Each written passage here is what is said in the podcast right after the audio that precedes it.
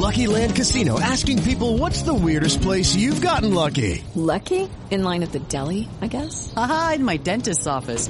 More than once, actually. Do I have to say? Yes, you do. In the car before my kids' P T A meeting. Really? Yes. Excuse me, what's the weirdest place you've gotten lucky? I never win and tell. Well, there you have it. You can get lucky anywhere, playing at Lucky Land Slots dot com. Play for free right now. Are you feeling lucky? No purchase necessary. Void where prohibited by law. eighteen plus. Terms and conditions apply. See website for details.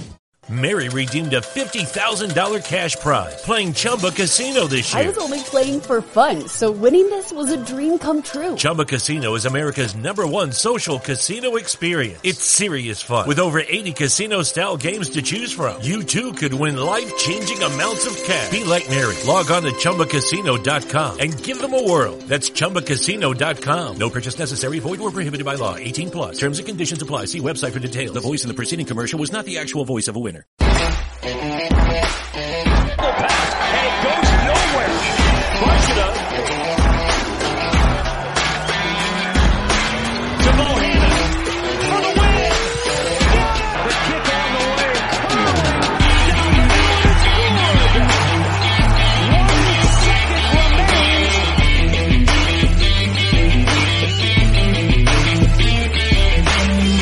remains.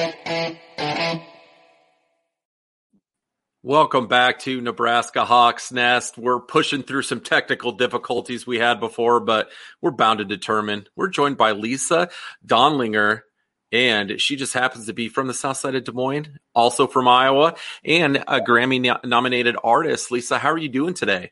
I'm doing well. Doing well. How about you, Adam? I'm doing pretty fantastic now that we got I, I, hopefully all of our um, technical difficulties in the rearview mirror. So thank you for being so patient. Um, wanted to ask you just to start off about um, you got introduced to a whole new sector of fans that uh, typically wouldn't really, you know, search out, you know, a violinist of your talent level or anything like that by creating um, Iowa Hawkeye themed music videos um, with the violin. Can you tell us a little bit about how that got started and what gave you the idea to give that a shot?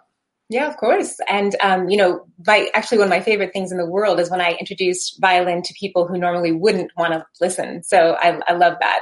Um, so this was actually back in two thousand fifteen when uh, Iowa had the unbeaten football season.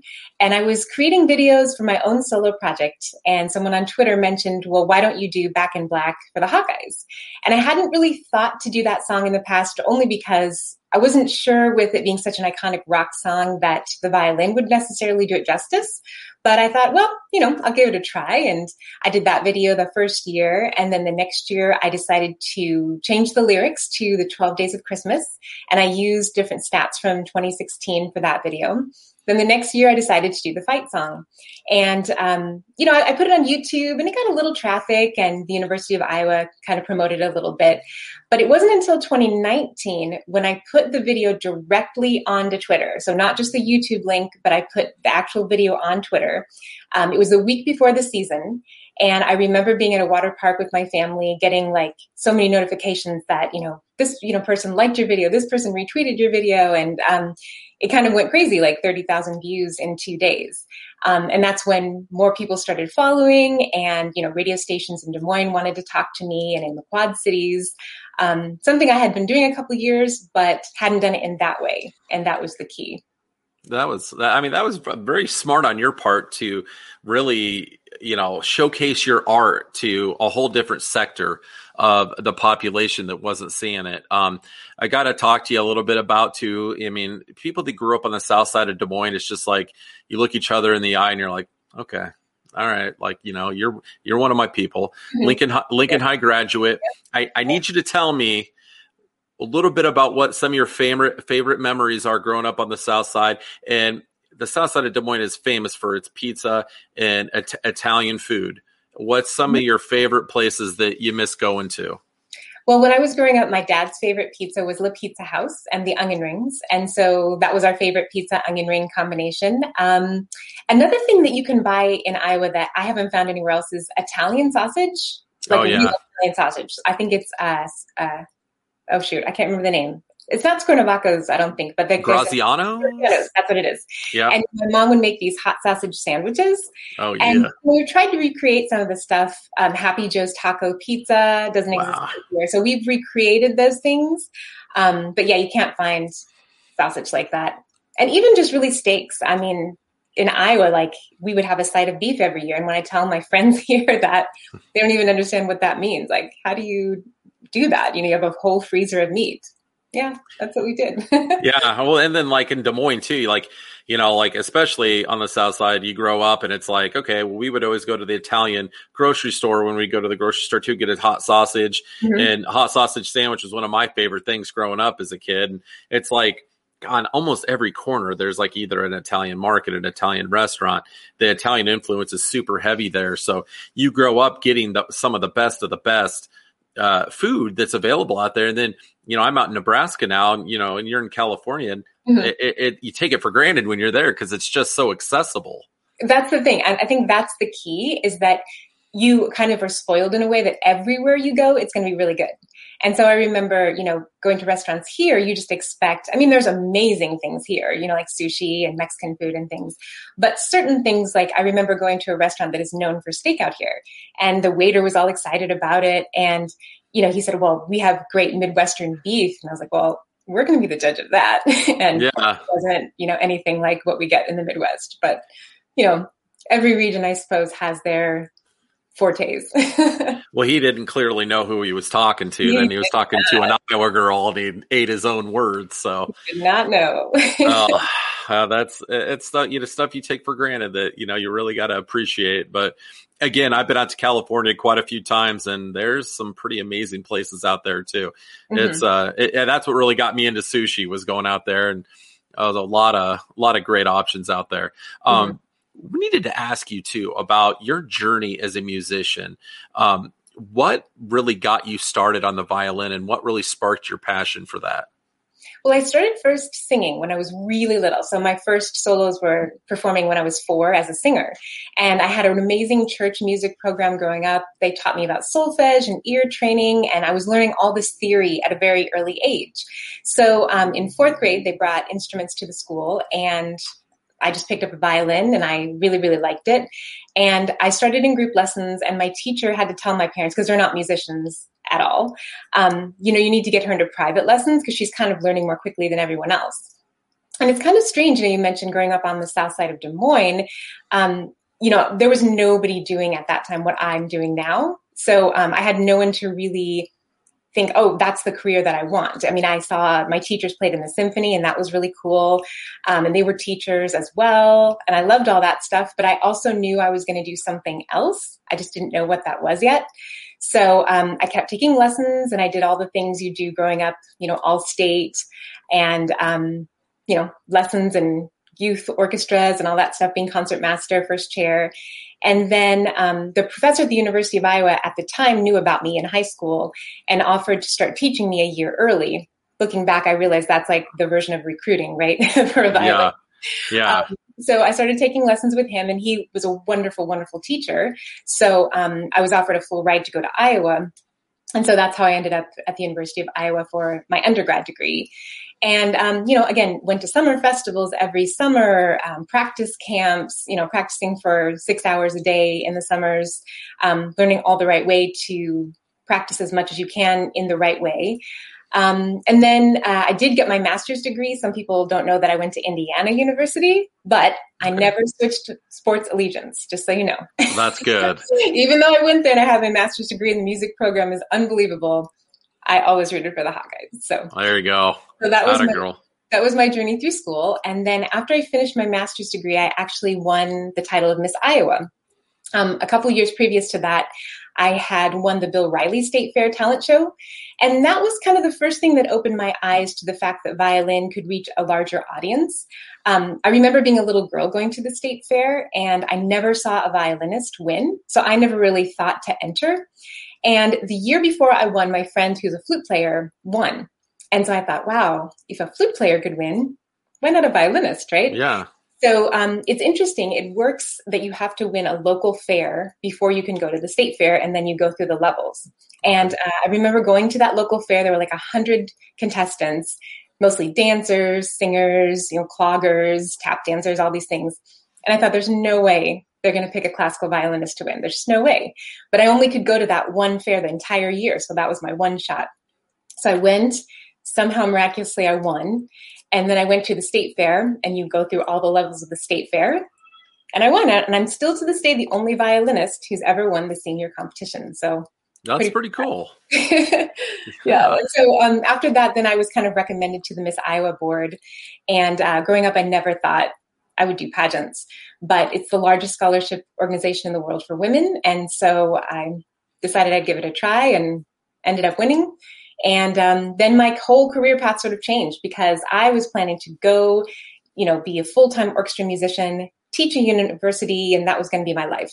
But after the year as Miss Iowa, I was performing all styles of music um, on electric violin and, you know, rock music, and I was singing, and I was doing a lot of public speaking. And I realized that's really what I needed to be doing. So I came to California not knowing anyone, turning down other jobs like a crazy person, and decided to move here. That's that's a that's an awesome journey, though. And when you, with your role as Miss Iowa, was that a pretty grueling schedule? What what different responsibilities came along with that? Well, there's certain responsibilities that are kind of built into the job, and then certain ones that you seek out depending on what your talent is and um, what your platform is. And so, um, you know, of course, there were the fairs that you wave and wear your crown, but um, that was kind of a small part of what I did. Um, what I did is I learned to write my own business proposals, and I wanted to do a lot of speaking in the schools. I wanted to make sure that they were able to hear my story and, um, you know, bring music back into the schools. So I went to things like, um, you know, the Des Moines Register and K W W L, I think, in uh, Cedar Falls. And I got all these different um, chunks of money. So then I could offer to the schools, here's my appearance, and I come for free because this company has already paid for it. And then Great. I did my presentation at the school. So um, I did a lot of that. I did some soloing with orchestras. I got to play with the Des Moines Symphony as a soloist. Um, yeah, I just kind of made it a year of music. That's very cool. That is, that is awesome. Um, you've really gotten to perform with some amazing artists over the years, um, like Lady Gaga, Snoop Dogg, Celine Dion, Imagine Dragons. Like, there's a long, long list. Um, can you tell me about a, a little bit, uh, who, who's some of your favorites that you've been able to work with, and maybe one of your most memorable performances that you've had? Sure. Yeah. I, I mean, I've been very, very blessed. Um, I'm always fortunate and very thankful every single job that I have, because it's a very competitive place, Los Angeles, and everybody wants those same jobs. Um, but yeah, I think, you know, it's interesting. I was watching the David Foster documentary that came out on Netflix this year, and I realized how important he and his artists have been in my life, because the, the artists I played with the most often would be Celine Dion and Josh Groban and Michael Bublé and David Foster. So like, it was just really interesting to see like, oh yeah, he's been very instrumental in my career being what it is. Um, I think probably a story that I always think is pretty funny to tell was the first time I was on T V, and it was for the uh, Academy of Country Music Awards. And I was playing with Martina McBride, and I've always loved Martina McBride. I think she's such a fantastic singer. And then there's the fact that I was on T V for the very first time. So I remember being there, like, as it was almost her time to perform, and my lips started quivering. Mm. And it wasn't because I was nervous. I just felt so happy that I knew that's where I was supposed to be. Like, this is what I'm meant to be doing. And so I couldn't get it to stop. I was just hoping, like, the camera wouldn't see me because my lips just got quivering. Yeah. Um, so that was really memorable. Um, I remember on American Idol, I got to play solo. I was actually pregnant at the time, but I wasn't showing. And so I remember thinking, like, what a cool memory for me to tell my son one day that he was there with me on stage when I performed a solo on American Idol for, you know, millions of people around the world. So that was a really exciting thing.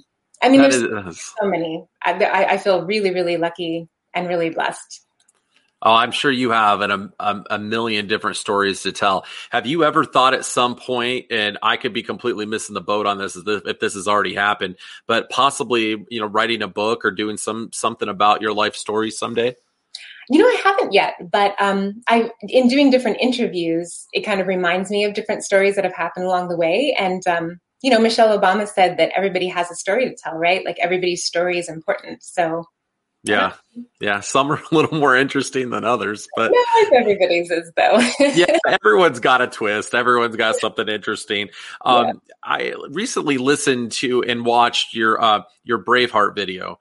Mm-hmm. Um, can you tell me a little bit about the inspiration uh, behind that song? Cause it, it was beautiful. It was a really well done video. Um, just a little bit of the inspiration that went behind writing the song and making the video. Yeah, of course. Well, Brave, that was a really important time in my musical career because I was kind of at a crossroads with another project that had just ended. I wasn't really sure what I wanted to do moving forward. Um, and this project is something completely separate from my everyday studio work, you know, where I go and play the backgrounds to movies and T V shows. And I love all of that very, very much. But I started to think, you know, what is my stamp as an artist? What am I going to leave as a legacy, not just, you know, in a group when somebody hires me, but what do I want us to do? What's my voice? And I realized I wanted to create an album of movie music mixed with classical music. Again, kind of a way to bring the violin to a wider audience that maybe wouldn't think of listening to violin. And Braveheart has always been my favorite movie soundtrack. I just, I love that music. I've loved it for ever since it came out. It's really and good. It's just so, it's so touching and soul stirring. It just has always meant so much to me. So I knew that had to be the first single on the album. And then we decided to pair it with Jupiter from the Four Seasons, which is a melody that people might not be able to, or it's not the Four Seasons, I'm sorry, the Planets. Um, they might not be able to name that's the piece, but it's a piece that's been used a lot in pop culture. So they, they recognize that piece. And um, so, yeah, we, it's called a mashup, you know, like a lot of pop music does mashup now. Um, that was my first classical mashup with movie music. And then, um, yeah, then we shot the video here in Calabasas. And we got so lucky that day because in L A, most days are just blue, sunny sky with no clouds at all, which is beautiful, but it doesn't look at all like Scotland. So um, we found these hills that were sort of these rolling hills. And then the sky looked kind of a little bit overcast with a little bit of cloudiness, which looked a little more Scottish. Um, yeah. And so then we put it all together for the video. And then I decided to create a whole album of different pieces like that. Yeah, it was beautifully done. So I, I definitely recommend anybody that hasn't seen that to uh, to get on Lisa's website. She has it on there. And then I believe people can pull that up on YouTube, correct? Oh, yeah. Yep. My YouTube channel has all those. It doesn't have all of the Hawkeye videos, but it has quite a few of them too. Okay. Okay. Um, I have to ask you, what are the chances someday, and we, if we got to get the movement started right now, we we can, but potentially you playing a halftime show or anything like that at Kinnick or Carver Hawkeye? Cause, um, you know, my, you know, Nebraska Hawks Nest partner, Jerry, we were talking and we're like, uh, we might need to start firing off some emails and some, some videos to the athletic department and the administration. We, cause I think we need some, some Lisa in our lives at halftime at some of these Iowa games. You have no idea how much I've wanted to do that. Um, a few, I mean, there's been a few movements that started and then, you know, didn't really get too much traction from different areas. Um, but oh my gosh, I would love to do that. Um, I've, a couple years ago, there was another band director at Iowa and I did contact him just to see if he was on board. Um, he didn't quite understand the idea of violin with the band and wasn't too into it. But huh. Now there's a new band director who I've been in touch with. Um, he's a little younger and maybe a little bit more uh, into new ideas.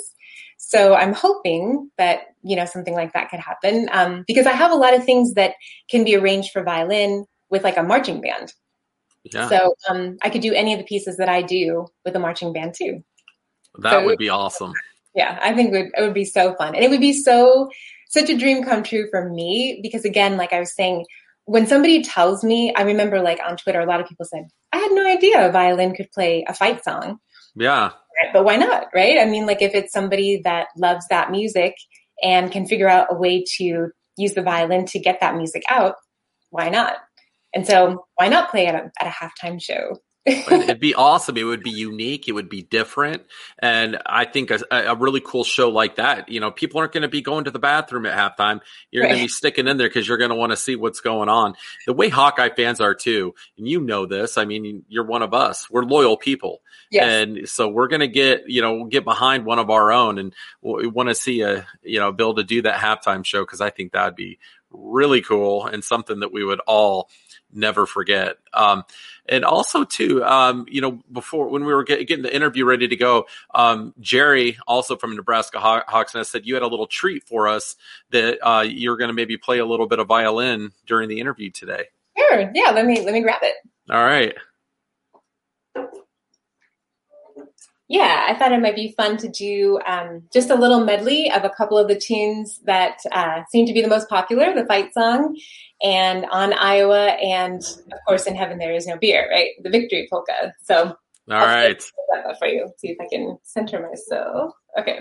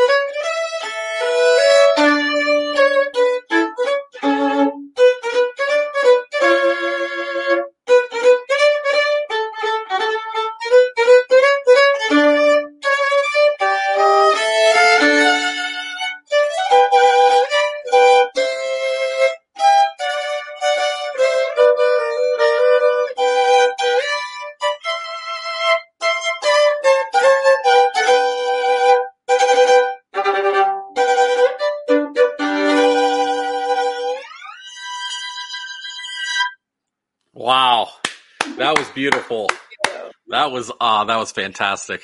Hey, thank, thank you. you for doing that for us. We appreciate it. Oh, of course, it's fun. Why not share the music, right? University of Iowa, let's get it done. Let's get the, let's get this halftime show, or at least national anthem before the game, or something. We would we would love it.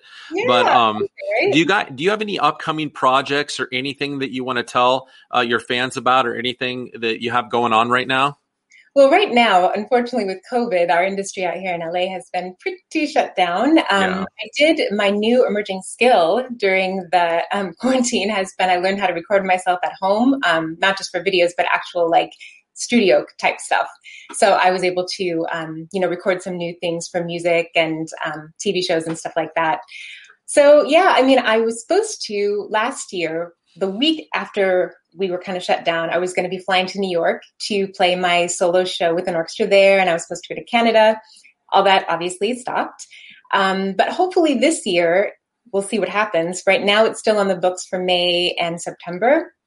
Um, orchestras are trying to do some online shows and things like that. So we'll see. But definitely the, the orchestra show that features my album. So it's all, again, movie music and classical music mixed together. And then I solo that music with orchestra.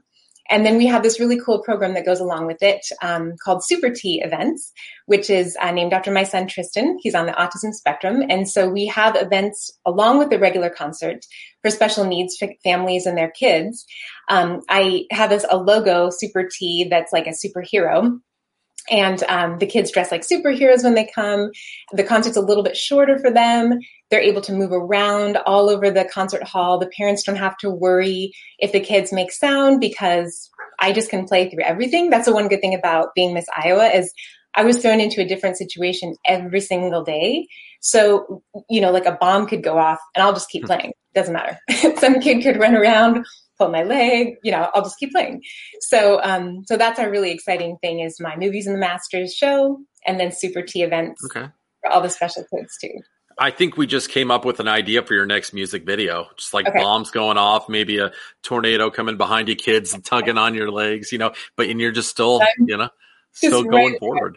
Playing. That, Nothing's going to faze me. That's awesome. Hey, thank you so much for taking time out of your busy schedule to come on Nebraska Hawks Nest and talk with us here for a little bit. And the the performance was amazing, super cool. Really, really appreciate that. And thank you. How, well, how, you guys you know, you guys should be saluted too. And I'm going to talk about this on Twitter that, you know, you're in enemy territory and yeah. you're just holding strong to the Hawkeyes. Like that needs to be saluted. I'm, I'm out here in California where there's no animosity for Iowans. So I have converted a lot of people. They ask me now, how did the Hawkeyes do? Did, did they win? And they know about Iowa Hawkeyes now in California. But I mean, you're in enemy territory and still holding up the fort. So that's, yeah. that's to be commended. We're trying to build build a little bit of a fan base here and, you know, make sure that we're well represented. And that was kind of why we started everything like this, was talk to a lot of people out in Nebraska that felt like the, especially rural Nebraska, where they felt like, hey, I'm alone. I don't have any other Hawkeye fans out here. I don't have anybody to connect with or watch games with or anything like that. So that was a big reason why we started this, was to get help everyone get connected, do game watches. And it's been cool to see other people build friendships and, you know, watch games together and, and things like that. So um, Western Iowa, Nebraska thing, but it's still all Hawkeyes, you know, all yeah. Hawkeyes are welcome always. Yeah, it's funny because, um, you know, whenever I see anybody in L A or California, anywhere with a Hawkeye, you know, go Hawks. And I assumed that everybody did that from all fan bases, but I found out we're pretty unique. Like not everybody does that. So I think it's really special that when you see that Tiger Hawk, it's like you have an instant friend, you know, you, you immediately connect. It's true. It's very true. I it just even in Nebraska, you know, in a parking lot or a gas station or anything like that, you just gravitate toward each other and you just mm-hmm. look at each other, go Hawks. You know, mm-hmm. That's, Our, it's our universal way to say hello to each other. It's so great. So awesome. Great. Well, thank you so much again. And, and we appreciate you taking, taking time to, to meet with us and talk with us and, and get to know you a little bit better. Of course. Well, yeah, thanks for inviting me. I, I feel lucky to be in the presence of like Hawkeye Ellis and Keith Duncan and Frank Garza. So we've been pretty lucky to have some cool people on, and you're definitely on that list. So thank you again. And hey, gotta say, we always got to end it with a go Hawks. Yeah, go Hawks.